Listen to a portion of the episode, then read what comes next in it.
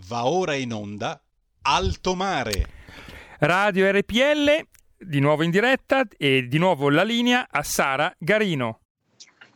Grazie, grazie al nostro Giulio Cesare Carnelli, questa sera al timone della regia e benvenuti per una nuova puntata di Alto Mare, una puntata speciale dal titolo Sostenibilità e progresso, modelli strategici per combattere le sfide e per vincere soprattutto le sfide e le crisi che il prossimo futuro, anzi che già il presente ci palesa e ci prospetta. Vi presento subito il ricchissimo parterre di questa sera. Chiedo scusa agli ospiti se non indulgerò troppo nel loro cursus honorum, però purtroppo il tempo è tiranno, quindi devo sintetizzare. Ridò il benvenuto a Sua Eccellenza Monsignor Vincenzo Paglia, presidente della Pontificia Accademia per la Vita e gran cancelliere dell'Istituto Pontificio dedicato a San Giovanni Paolo II. Buonasera eccellenza. Grazie, buonasera a lei, a tu, agli amici. Buonasera, buonasera Don Vincenzo. E a tutte le ascoltatrici e gli ascoltatori. Eh sì, grazie. Do anche il benvenuto a Sua Eccellenza l'ambasciatore Umberto Vattani, unico diplomatico ad aver ricoperto per due volte l'incarico di segretario generale del Ministero degli Affari Esteri, già presidente dell'Istituto Nazionale del Commercio Estero e ora anche presidente dell'Università Internazionale di Venezia. Eccellenza, benvenuta. Grazie, buonasera a tutti, buonasera. Grazie. Vedo anche collegato il dottor Pietro La Salvia, direttore delle relazioni istituzionali e della comunicazione del World Food Program Italia. Ricordo il World Food Program, poi ce lo spiegherà meglio naturalmente il dottor La Salvia, è la maggiore agenzia delle Nazioni Unite, organizzazione umanitaria insignita nel 2020 del premio Nobel per la pace. Buonasera, direttore La Salvia. Grazie e saluto tutte le prestigiose, eh, gli prestigiosi ospiti presenti. Eh, il presidente, professor Vincenzo Sanasi d'Arpe, eh, ora assente, mi, eh, insomma, ci teneva a mandare i suoi personali saluti e alla, a questo parterre così importante su questo, su questo prezioso tema. Grazie, grazie infinite. Ringrazio anche il presidente, naturalmente. Vedo anche collegato il dottor Ettore Prandini, presidente nazionale di Coldiretti. Ben trovato, presidente. Buonasera a tutti voi un onore averla qui perché ricordiamolo, l'agricoltura italiana, la cura della terra, la cura della nostra terra è una di quelle eccellenze di cui non dobbiamo andare fieri di più e questo ogni giorno, quindi grazie. Grazie a te Sara. E poi vedo collegato anche il professor Giovanni Carnovale, eh, docente universitario, medico RAI, medico presso l'Associazione Santi Pietro e Paolo della Guardia Palatina d'Onore, eletto revisore dei conti del Consiglio dell'Ordine dei Medici di Roma. Buonasera anche a lei, professor Carnovale. Buonasera Sara, buonasera Monsignore, che piacere rivederla. ci vedremo presto, noi il 20 credo. Il 20, esatto. E un saluto al dico Pietro e naturalmente a tutti quanti. Ciao Giovanni. Grazie.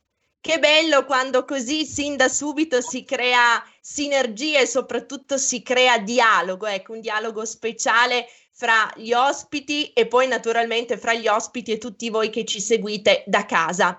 Monsignor Paglia, comincerei da lei. In questa congiuntura storica così difficile, il Santo Padre ci ha detto che la crisi, o meglio le crisi, le tante crisi che si sono profilate, ci hanno messi e ci hanno fatti scoprire tutti sulla stessa barca. Non a caso questo programma si chiama anche Alto Mare, ma il titolo purtroppo fu più prodromico. Sì, no, in effetti quel 27 marzo dello scorso anno, quella sera in una piazza San Pietro un po' piovosa, e vuota, il Papa apparse davvero come, io ricordo ero ragazzo, ma come l'uomo bianco che si fa intercessore per tutti. E davvero stiamo tutti sulla stessa barca, in una condizione che ci accomuna, ci siamo tutti scoperti deboli, fragili, non solo le persone, ma anche le istituzioni, la stessa scienza. In questo senso io credo sia il Covid un'occasione terribile, ma anche straordinariamente opportuna per un grande ripensamento. E a me personalmente, proprio sulla scia di quanto Papa Francesco diceva, poi adesso non è che dobbiamo correggere il Papa, tutt'altro, ma se poi l'obiettivo si mette ancora più a fuoco, noi vediamo che in realtà stiamo tutti in una stessa tempesta, ma su barche diverse. Ci sono molte barchette che vengono travolte senza pietà alcuna, pensiamo agli anziani.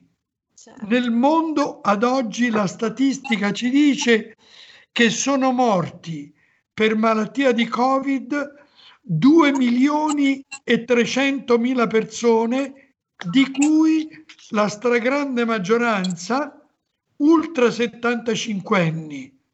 Questo ci deve, come dire, acuire per un verso l'intelligenza e ferire il cuore, per comprendere che questo tempo così drammatico richiede un sussulto di intelligenza, di passione, di creatività, di diciamo altruismo, o meglio, visto che siamo nella giornata della fratellanza universale eh, promossa da Papa Francesco assieme a Tayeb e anche dalle Nazioni Unite, a me pare che il nuovo tema su cui dovremmo tutti fermarci è proprio il tema della fraternità.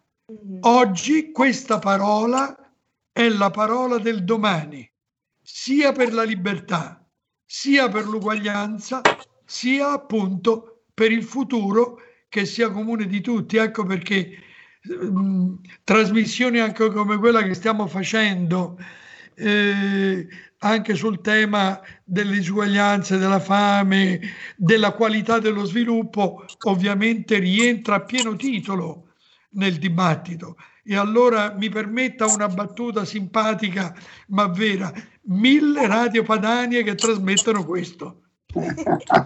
certo.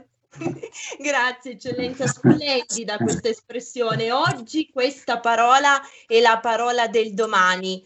Ci torneremo, eccellenza, nel prosieguo di questa puntata perché credo che davvero raccolga e racchiuda un significato profondissimo.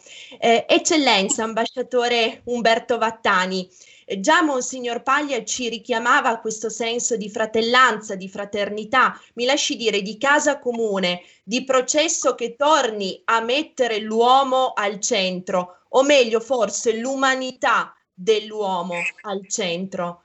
Chiaramente da diplomatico lei sullo scacchiere internazionale ha affrontato tantissime sfide e oggi da presidente dell'Università internazionale di Venezia si focalizza anche sui temi che riguardano per l'appunto lo sviluppo e i problemi ambientali soprattutto. Quali sono le sfide, ambasciatore, a cui dobbiamo far fronte per tornare a vivere in armonia con la casa comune?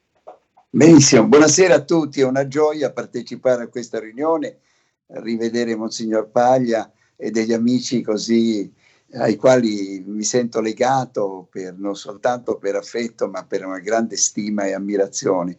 Eh, bene, io comincerei con questo, con un'osservazione che può sembrare banale ma non lo è. Il mondo di oggi è figlio del 1989 cioè della caduta del muro di Berlino. In quel momento la democrazia sembrava essere in movimento dappertutto, perfino in posti così difficili come il Sudafrica si superava l'apartheid, eh, nel nord Irlanda dove il, le popolazioni si affrontavano per guerre di religione e perfino nel, nel conflitto Israele-Palestina sembrò esserci una, una, rinascita, una possibilità di dialogo tra il PLO e lo Stato di Israele. Eh, L'entusiasmo, molti di noi lo ricorderanno, eh, della democrazia che ha, ha vinto la sfida, il mondo bipolare, non più bipolare perché diventa unipolare, che fece dire a uno storico, Francis Fujiyama, che eravamo ormai alla fine della storia, perché l'equazione comunista non era più sul tavolo e la democrazia aveva avuto la meglio dappertutto. Tre decenni dopo, cioè ora, la situazione non è più quella. Vediamo che la, la democrazia deve difendersi, deve difendersi tanto all'interno che dalle minacce esterne.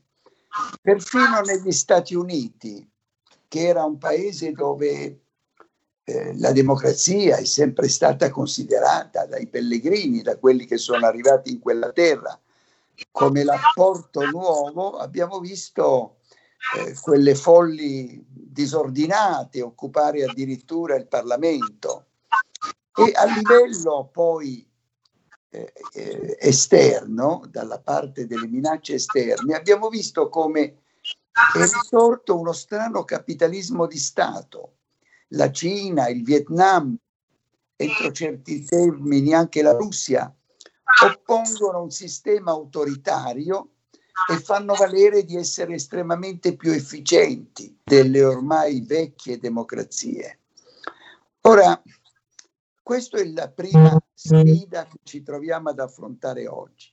La seconda è quella eh, della pandemia e la terza di una ripresa economica che stenta ad apparire. Ebbene, cos'è che diventa più manifesto in questo momento. E quello stato di insicurezza che si pervade perfino le economie più avanzate. Una insicurezza dovuta in parte a questo mondo del lavoro che si è trasformato così rapidamente, ma anche al fatto che il problema del liberismo economico senza limiti ha portato a un mondo in cui la ricchezza è concentrata in poche mani e la povertà invece si amplia. E allora c'è un problema che sembrano, due problemi che sembrano separati. Da un lato il problema di questo coronavirus e dall'altro la lotta alla povertà. Ma non è così, perché quello che è apparso più chiaramente ora che siamo nel ventunesimo secolo, è che le priorità che sono state seguite finora, quelle degli armamenti, di un turismo sfrenato, a Venezia ogni anno arrivavano 21 milioni di persone in uno spazio abitato da 50.000 veneziani. Abbiamo visto i danni che questo turismo ha portato, abbiamo visto come le energie che si sono moltiplicate quando non erano rinnovabili hanno creato problemi ambientali di dimensioni bibliche. Eh, e quindi quello che appare oggi, che veramente non è tanto la tensione tra la Cina e la Russia o la Cina, la Cina, gli Stati Uniti e la Russia, le cosiddette grandi potenze. Non ci sono più grandi potenze, c'è una sola superpotenza che è la natura, che si è vendicata di come noi abbiamo trattato le risorse naturali. Lo vediamo con l'innalzamento del livello del mare, lo viviamo tutti i giorni con un'aria che non è più quella di un tempo e avendo trattato il suolo, il terreno, in maniera sconsiderata, vediamo anche i prodotti agricoli o quelli del bestiame siamo riusciti addirittura a far mangiare animali erbivori delle proteine animali. Ora, questa violenza che è stata esercitata nei confronti della natura produce anche nuovi virus e queste pandemie, si deve immaginare, si moltiplicheranno proprio in relazione a quei cambiamenti che noi abbiamo imposto al pianeta. E quindi una delle urgenze più assolute, e qui mi riallaccio a quanto diceva un momento Eccellenza, non la sentiamo più? C'è stato un problema? Giulio, non vedo più l'ambasciatore collegato. Per favore, eh, cerca di ripristinare quanto prima il collegamento. Nel frattempo, nell'attesa che ritorni l'ambasciatore, eh, do la parola al direttore La Salvi, abbiamo detto direttore delle relazioni istituzionali e della comunicazione del World Food Program. Eh, dottor La Salvi, innanzitutto la pregherei di spiegare al ecco, pubblico. Mi scusi, chiedo scusa. Ecco, ecco una, occorre quella che Monsignor Paglia ha definito un momento fa, una rivoluzione per correggere quello che è un argoismo, egoismo sfrenato, ma che in realtà va contro i propri interessi. Perché immaginiamo per esempio di essere gli unici possessori di un telefono, ma con chi comunichiamo? O di essere in una situazione dove il virus ha fatto ammalare tutti, l'unica persona sana, con chi parliamo?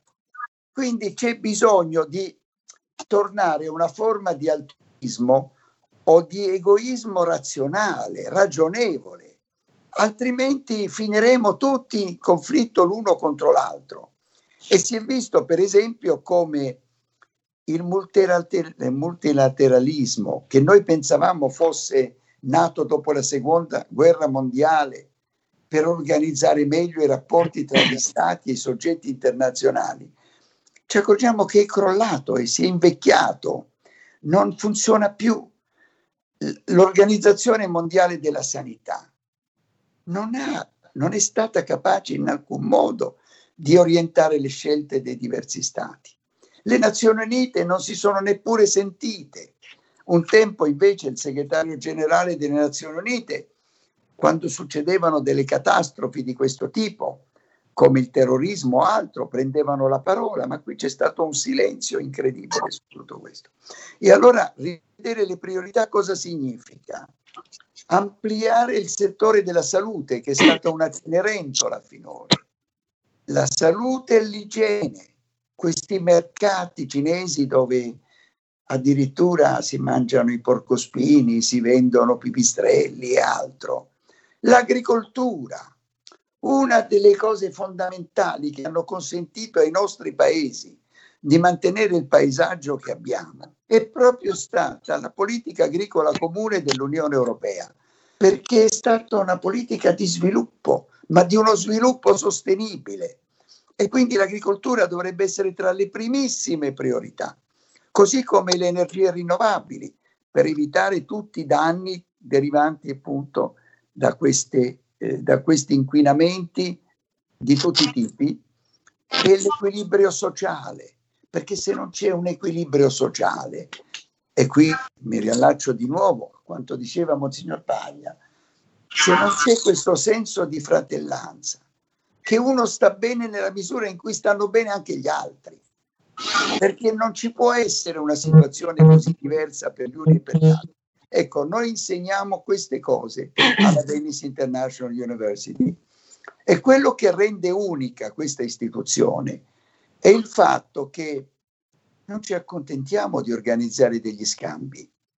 Siamo 20 università appartenenti a varie parti del mondo che si riuniscono per creare insieme dei programmi che rispondono a questa revisione delle priorità a una rimessa in ordine, a un reset completo di quello che devono essere gli obiettivi di una società di oggi.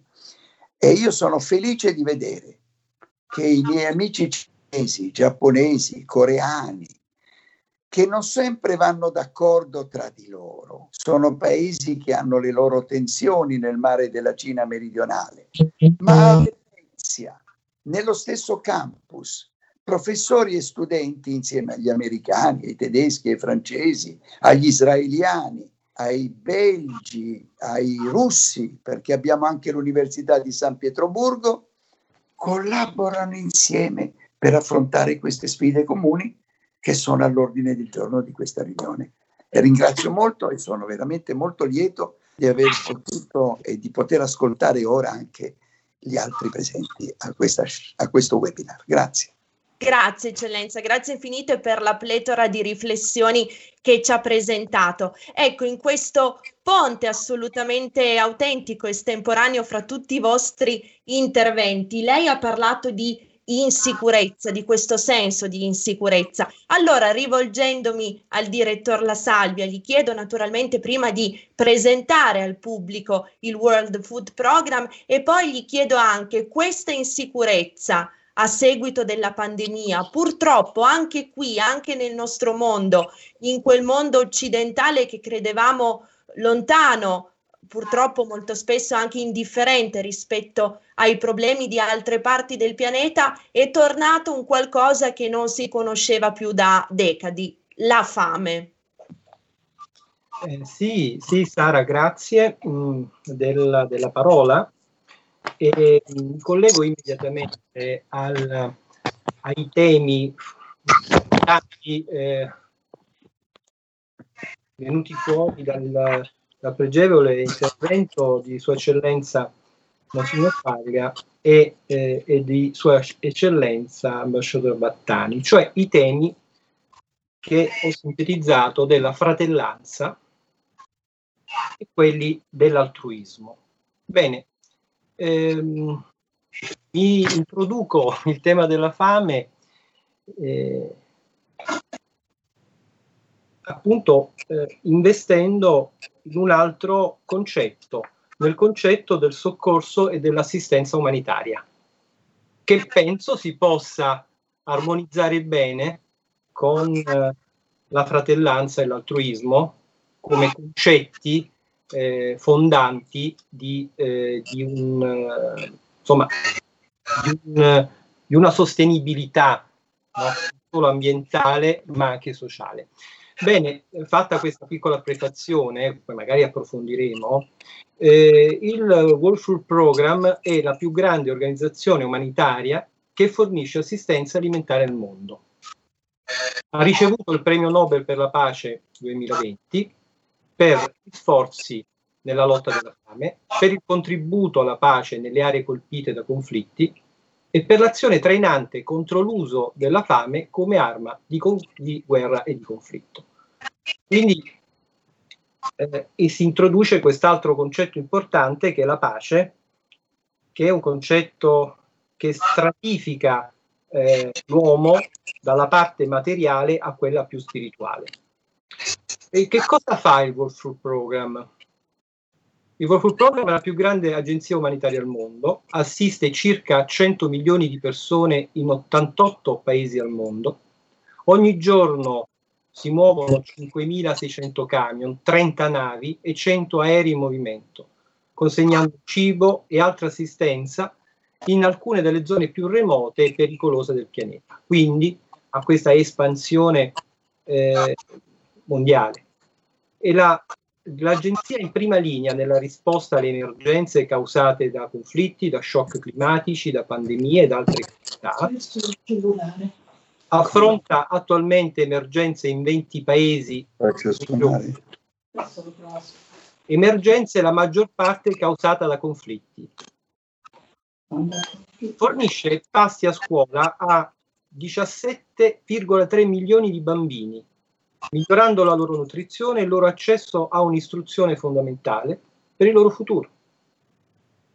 Dal 1990 aiuta i governi nazionali a consolidare la loro capacità nazionale con oltre 40 governi che hanno preso la responsabilità diretta dei programmi dei pasti a scuola.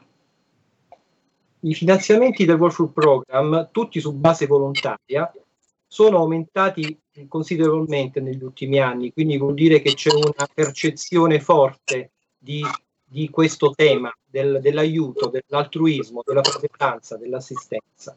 Nel 2019 si è raggiunto un livello record di 8 miliardi di dollari, tuttavia sono ancora necessari altri 4,1 miliardi di dollari per portare a termine un, il progetto. Si pensi che così giusto per, siamo su, sui numeri, ma i numeri parlano di fatto e descrivono bene questo, questo grande panorama, che su die, nel mondo su 10 persone una persona soffre di quindi se vogliamo eh, portare avanti metaforicamente sulle dita delle nostre mani, abbiamo 10 dita, uno di questi 10 dita non funziona, rischia di invalidare tutto il resto.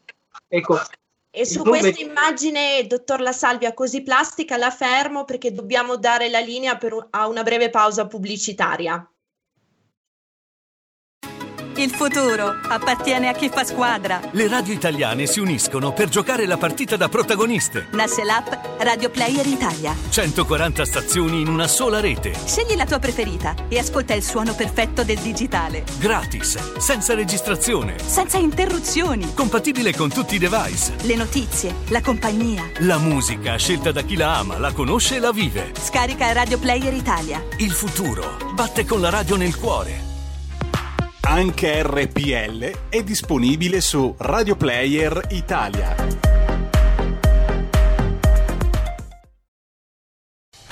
Porta con te ovunque RPL la tua radio. Scarica l'applicazione per smartphone o tablet dal tuo store o dal sito radiorpl.it. Cosa aspetti?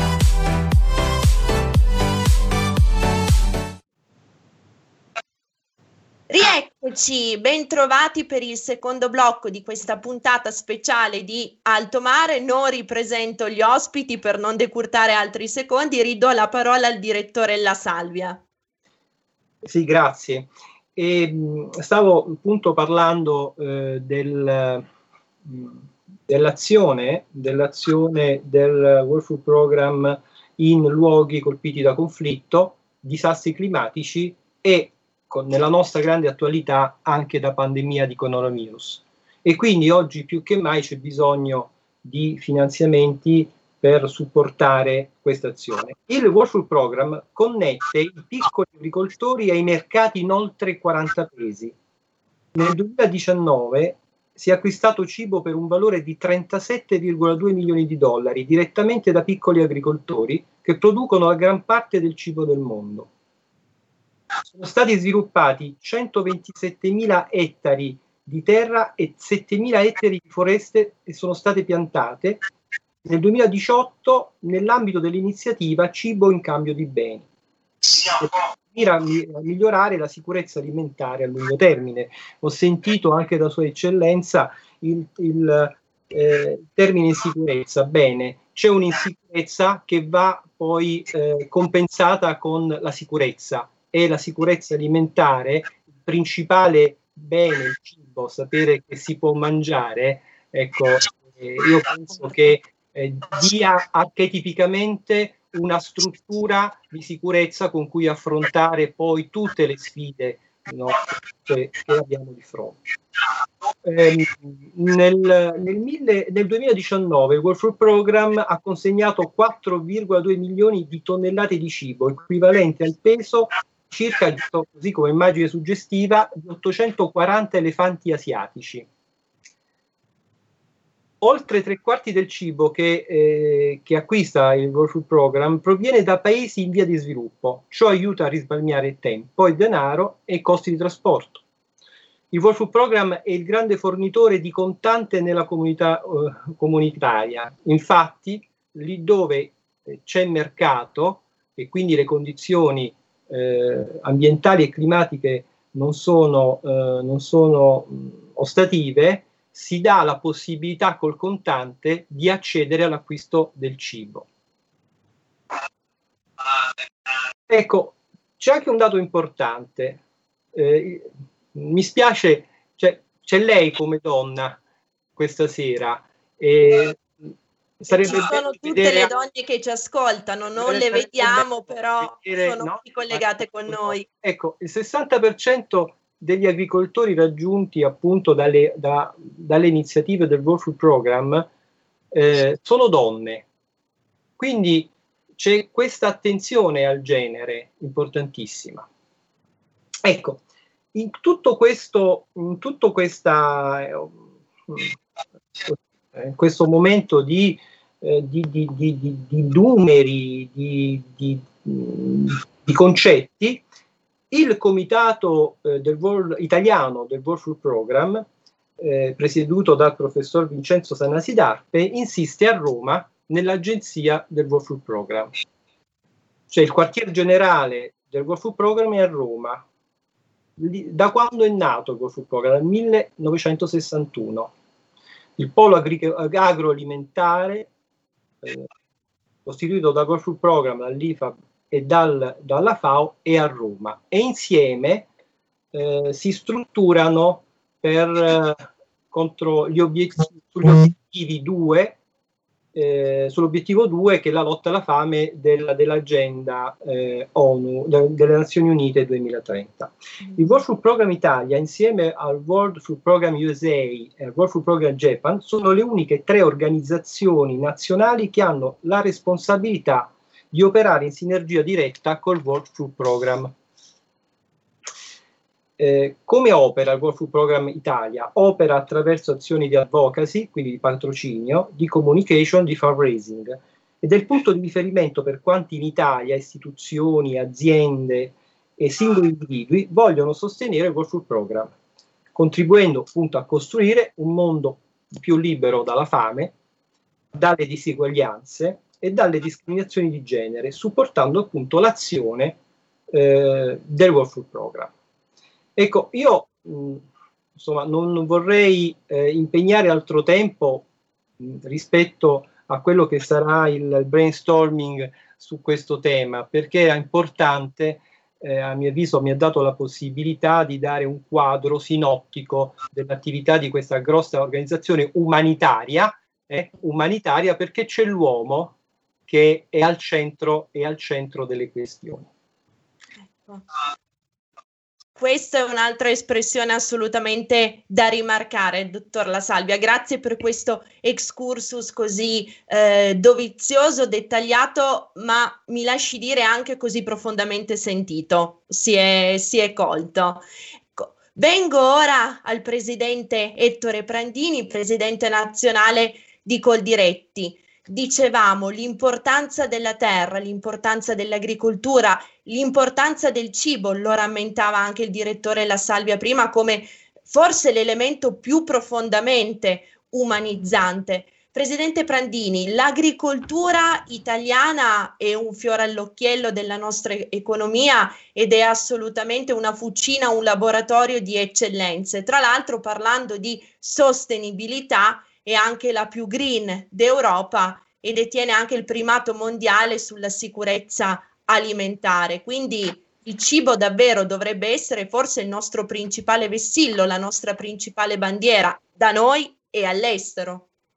Beh, sicuramente il cibo gioca un ruolo strategico per quanto riguarda gli interessi di carattere economico gli interessi anche legati all'occupazione, siamo il settore che più di altri, nonostante purtroppo la pandemia, è riuscito a tenere in termini di occupati, anzi eh, svolgendo anche un ruolo sociale oltre che economico proprio nelle fasi iniziali della pandemia. Ricordiamoci che nel mese di marzo c'era l'assalto ai supermercati, quindi la preoccupazione eh, da parte dei cittadini di non aver cibo a sufficienza per affrontare un dramma paese, al quale il Paese si stava approcciando. Di fronte a tutto questo eh, la possibilità da parte di Coldiretti e del mondo che Coldiretti rappresenta di rassicurare i cittadini stessi ha creato comunque diciamo così, una maggior serenità all'interno della collettività. Ma molto dobbiamo fare. Noi giustamente ci dobbiamo preoccupare di guardare quelle che sono delle nuove forme di agricoltura sempre più sostenibile. Condivido gli interventi che sono stati fatti, soprattutto quelli inerenti al tema anche delle energie rinnovabili. Molto possiamo fare, pensiamo a quanto possiamo recuperare in termini di scarti o ottimizzando tutto ciò che veniva visto come un problema all'interno delle imprese agricole, farlo diventare un'opportunità energetica e soprattutto di un'energia, un'energia sostenibile.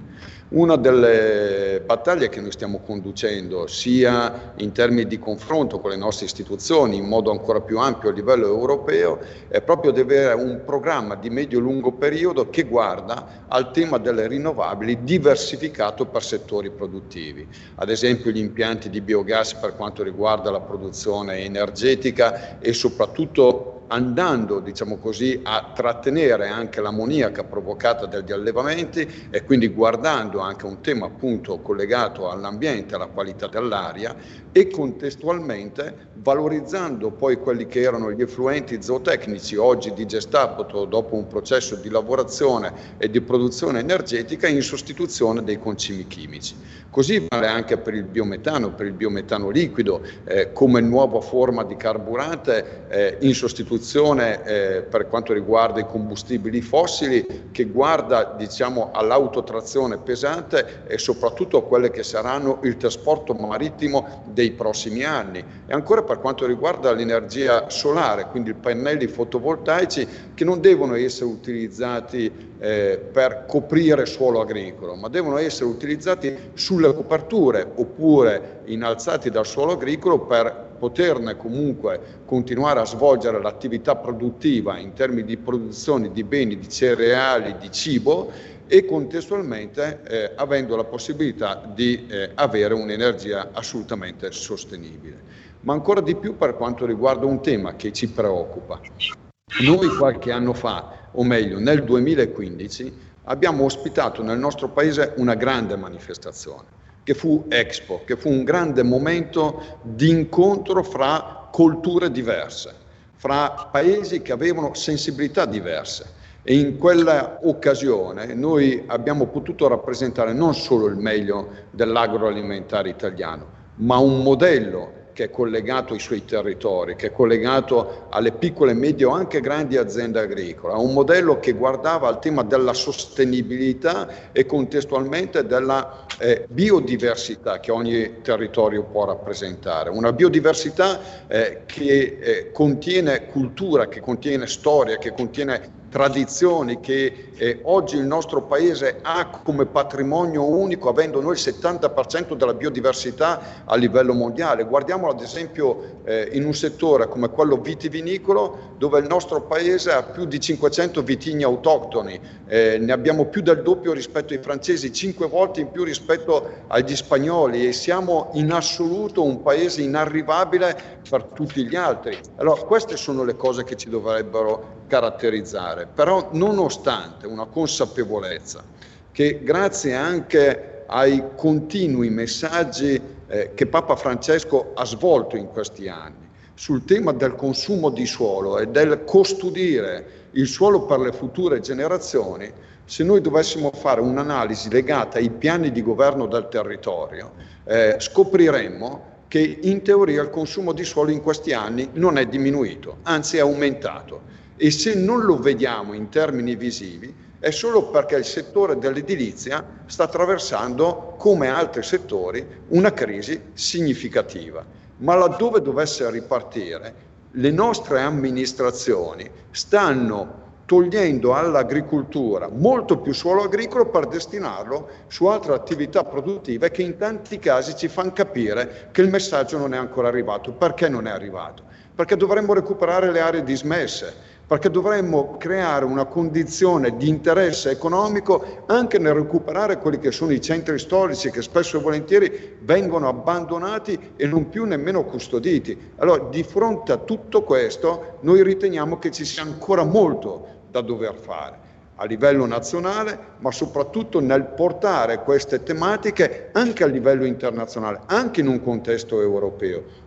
Vede, noi siamo molto focalizzati in questi ultimi mesi, in questi ultimi giorni, quando parliamo anche della risorsa del recovery, a capire come utilizzare al meglio queste risorse. E noi siamo fra questi soggetti, noi abbiamo presentato al governo una serie di interventi che partono ad esempio dai bacini di accumulo, quindi creare nuovi bacini di accumulo per trattenere l'acqua piovana. Oggi noi ne tratteniamo solo il 10%, potremmo arrivare tranquillamente a un 40%, sarebbe una risposta anche rispetto ai problemi di dissesto idrogeologico, sarebbe una risposta proprio per una produzione di quella energia rinnovabile che tanto serve al nostro paese, ma soprattutto per portare l'acqua dove l'acqua non c'è, per poter aumentare anche quelle che sono le produzioni interne ma sul tema delle produzioni noi non dobbiamo guardare solo ad aumentare queste, ma dobbiamo creare un meccanismo per il quale, grazie anche alla ricerca, creiamo meno spreco,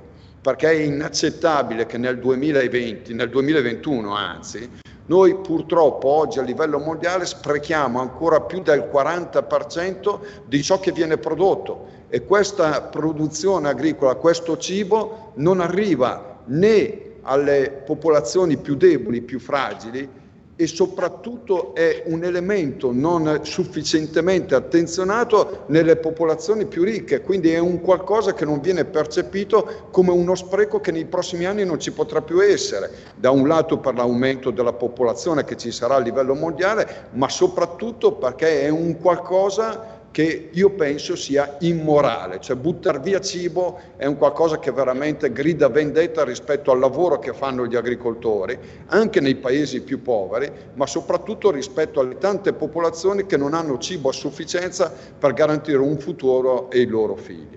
Allora capiamo, eh, proprio in base anche a quello che ci diceva prima l'ambasciatore Vattani, di quanto si debba ancora fare, guardando a quella che è stata la storia degli ultimi anni, perché la storia ci insegna a eh, cercare di correggere quegli errori che purtroppo sono stati commessi e non, a, e non dare tutto per scontato rispetto a quello che oggi abbiamo e che sicuramente domani avremo in abbondanza o, co, eh, o comunque senza avere diciamo così, delle riflessioni o delle ripercussioni anche di carattere politico in alcuni paesi.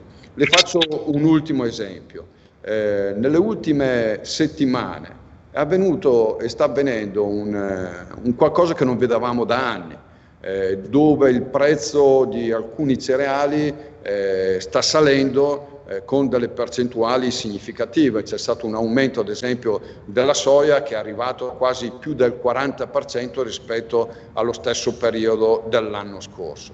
Eh, questo perché avviene? Vale per la soia, vale per il mais, vale per tutta una serie di cereali.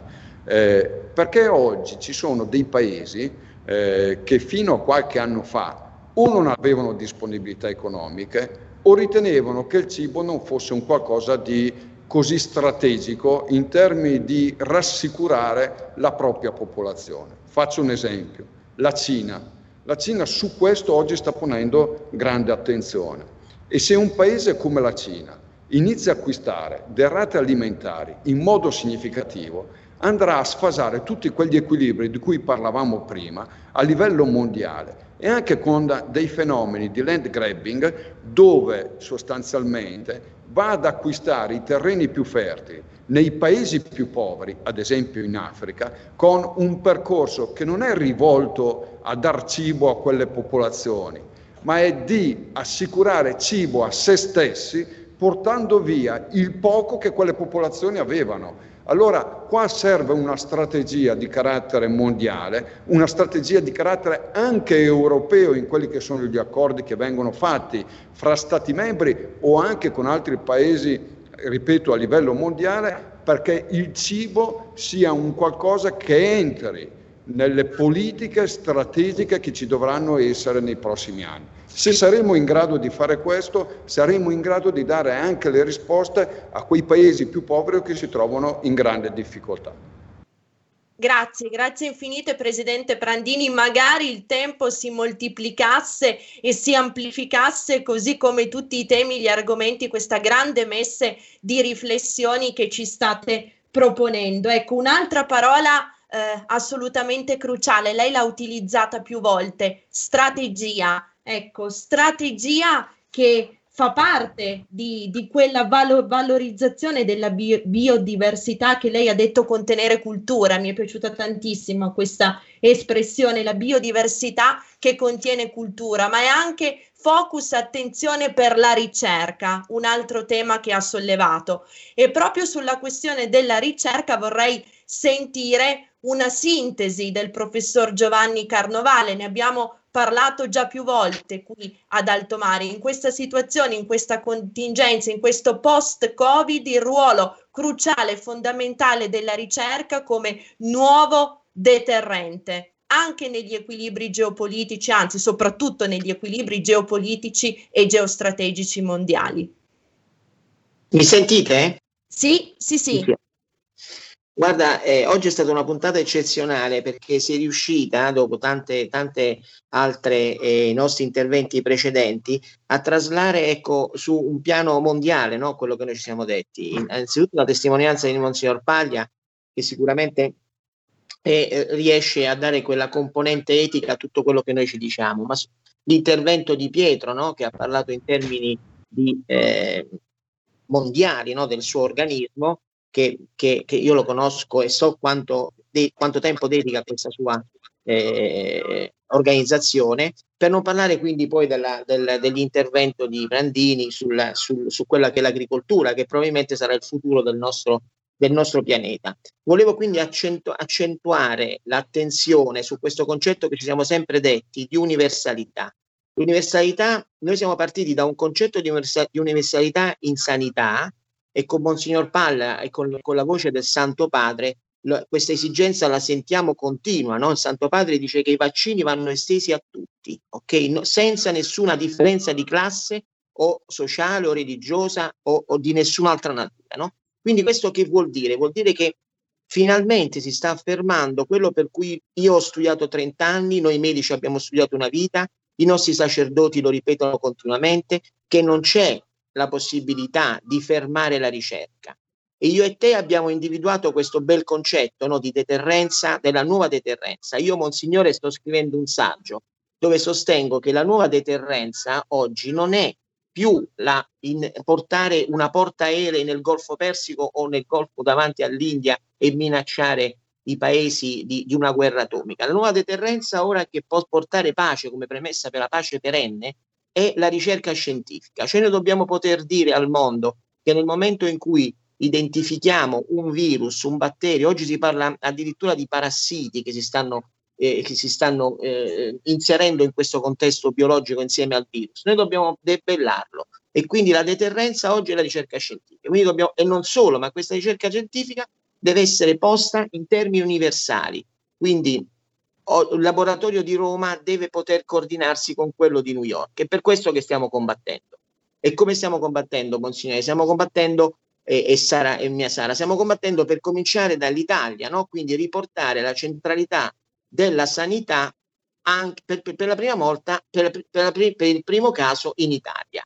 Stiamo quindi facendo le proposte di legge per essere concreti e quindi eh, cercare di, eh, di togliere alcune competenze alle regioni e quindi a, a, a, curo un piccolo aspetto politico, quindi togliere un po' di competenze alle regioni per quello che c'è concesso dal titolo quinto e dalla Costituzione e riportare in seno ad un unico organismo che dovrebbe essere per noi il Ministero della Sanità il, eh, il problema della sanità. Quindi con questi piccoli passi cercare di andare avanti e affermare quel principio meraviglioso dell'abolizione della neutralità cioè noi intendiamo dire che per poter andare avanti do, non, non, dobbiamo più essere neutrali, stare a guardare, soprattutto noi medici, dobbiamo intervenire, dobbiamo intervenire dicendo la nostra ed evidentemente pubblicando le nostre idee.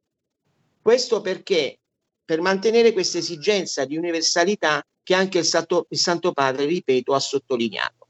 Volevo eh, un, un, un accennare a Monsignore un piccolo problema che mi viene adesso posto. Monsignore, non so se si ricorda, ma io sono stato eh, eletto al Consiglio dell'Ordine dei Medici di Roma con 3.000 voti, ho avuto 3.000, l'onore di avere 3.000 co- colleghi che mi hanno supportato e continuamente quindi vengo soggetto a delle proposte. Adesso c'è un problema dei vaccini ai sacerdoti, Sara.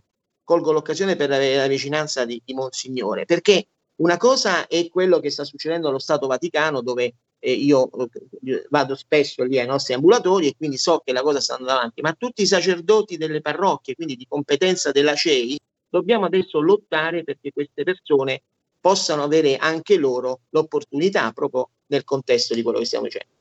Quindi io ti invito adesso, saluto tutti, invito Sara a ripetere una trasmissione in, in questo senso, quindi por, cercando di portare sempre di più un concetto universalistico, quindi generale del, del, del problema, non limitandolo a, agli aspetti regionali o comunali o insomma nazionali. Va bene? Assolutamente, grazie infinito al professor Carnovale che rinnovano in un certo senso l'invito di cui in incipit di Monsignor Paglia, certamente, con, eh, con, la sola accortezza che come dicevano gli antichi non bis in idem, quindi la prossima puntata di questa serie sarà ancora più ricca di temi se possibile. Abbiamo ancora qualche minuto, quindi eh, chiederei alla regia quattro minuti, perfetto, grazie Giulio per la conferma, quindi davvero celermente brevemente, 30 secondi ciascuno, eh, vi chiederei eh, un'ideale conclusione, una sorta di liaison fra tutti i vostri interventi, che secondo me potrebbe ruotare attorno a una parola che ha utilizzato più volte l'ambasciatore Vattani, cooperazione. Come declinate questa necessità, questo imperativo categorico della, comunica- della, della cooperazione alla luce vorrei aggiungere di un'altra data importante, prossima, imminente, la giornata mondiale per la vita che si celebrerà il 7 febbraio. Monsignore, comincio da lei. Ma io come presidente della Pontificia Accademia per la Vita prendo appunto la palla al balzo. L'orizzonte nuovo che tutti dobbiamo avere è molto semplice e molto netto. La vita vuol dire A. La fraternità tra tutti i popoli. B la fraternità tra tutti i popoli e l'intera creazione. Questa è la nuova frontiera, una fraternità alla Francesco, alla San Francesco, che pensate ha chiamato fratello anche il lupo, non l'ha ucciso. In questo senso ha chiamato fratello anche il podestà di Assisi, ha chiamato fratello anche il Papa, ha chiamato fratello il Sole, la Luna, persino la morte. Ecco, questa frontiera delle relazioni umane e delle relazioni con l'intera creazione, questa è la frontiera del futuro. Splendida, È la vita. È la vita, infatti. Grazie, Monsignor Paglia. Eh, eccellenza, ambasciatore Vattani, 30 secondi anche per lei, questa nuova frontiera che ci porterà finalmente in un futuro che vogliamo essere prossimo a rivedere le stelle?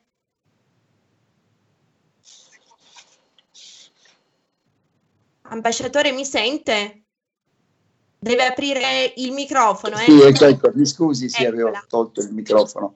Volevo dire, eh, no, la ringrazio molto eh, trovo molto interessanti tutte le considerazioni svolte finora. Se dovessi eh, trattenere io una parola per quanto mi riguarda, direi che è risultato chiaro che l'egoismo non è la soluzione, soprattutto un egoismo ottuso, gretto e non intelligente, perché c'è anche un egoismo intelligente che è quello di capire che tu non puoi vivere in un mondo con la sicurezza alimentare se gli altri non ce l'hanno non puoi avvelenare il mare e le risorse del mare pensando che tu avrai il pesce buono e gli altri gli lascerai quello cattivo.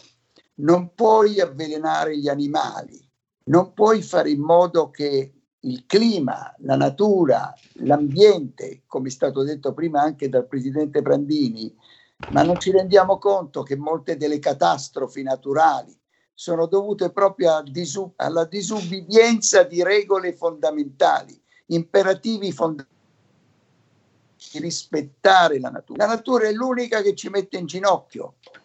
Nessuna arma nucleare, nessun armamento delle più grandi potenze è capace di fermare la vita sull'intero pianeta. La natura sì, lo ha fatto con il co- coronavirus e quindi noi dobbiamo tornare a un'idea diversa che non ci sono frontiere perché l'aria, così come gli uccelli, passano da una parte all'altra. L'inquinamento non puoi pensare che tu inquini solo il territorio dell'altro, ti torna indietro. E questo è questo senso della fratellanza e dell'altruismo che per l'appunto fa capire che l'egoismo, anche sacro, deve essere intelligente, altrimenti ci porta tutti alla rovina. Grazie, grazie di cuore, eccellenza telegrafici, altrimenti dalla regia mi tirano le orecchie. Direttore La Salvia, presidente Prandini e professor Carnovale. Bene, sulla medaglia del Nobel della pace c'è scritto pace e fratellanza. Quindi penso che possa riassumere quanto, quanto è stato detto. Ecco, e, mh, la cooperazione... Direttore, abbia pazienza, la fermo su questa immagine così immediata, così piacevolmente tagliente. Passo la parola al presidente Prandini, al professor Carnovale, davvero, ai pochi secondi, altrimenti Giulio Cesare ci manda fuori rotta. Velocissimo. Io penso che oggi abbiamo tratto eh, un insegnamento ulteriore e penso che tutto questo si possa riassumere nel fare rete fra mondi, fra conoscenze, per dare nuove opportunità alle nuove generazioni, per consegnare a loro un mondo sicuramente migliore, ma permettimi sarà anche un suolo migliore rispetto a quello che noi abbiamo ereditato. Certo, grazie, grazie al Presidente Prandini. Professor Carnovale, chiusura telegrafica. Professor Carnovale, ancora in linea? No, no, il collegamento non c'è più, l'abbiamo perso proprio in chiusura e allora la conclusione è mia. Io ringrazio di cuore tutto il ricchissimo parterre di questa sera. Vi ringrazio per questi messaggi così importanti che ci avete trasmesso eh, la prima puntata a questo punto di una, di una serie, di un filone che continuerà. La cosa che mi viene in mente, abbiamo citato Nuova Frontiera Stelle, come dicevano i latini, per aspera ad astra, attraverso le difficoltà si raggiungono le stelle. Quindi penso che sia l'auspicio migliore. Grazie, grazie di cuore, ringrazio Monsignor Paglia, ringrazio l'ambasciatore Vattani, il direttore La Salvia, il presidente Prandini e il professor Carnovale, nel caso nel frattempo il collegamento sia stato ripristinato. Naturalmente ringrazio tutti voi che ci avete seguito e il nostro Giulio Cesare, che è stato eh, molto molto gentile questa sera al timone della regia, Clemente, che ci ha dato qualche minuto in più. Grazie di cuore, come dico sempre, siate i vostri sogni. Alla prossima! Avete ascoltato Alto Mare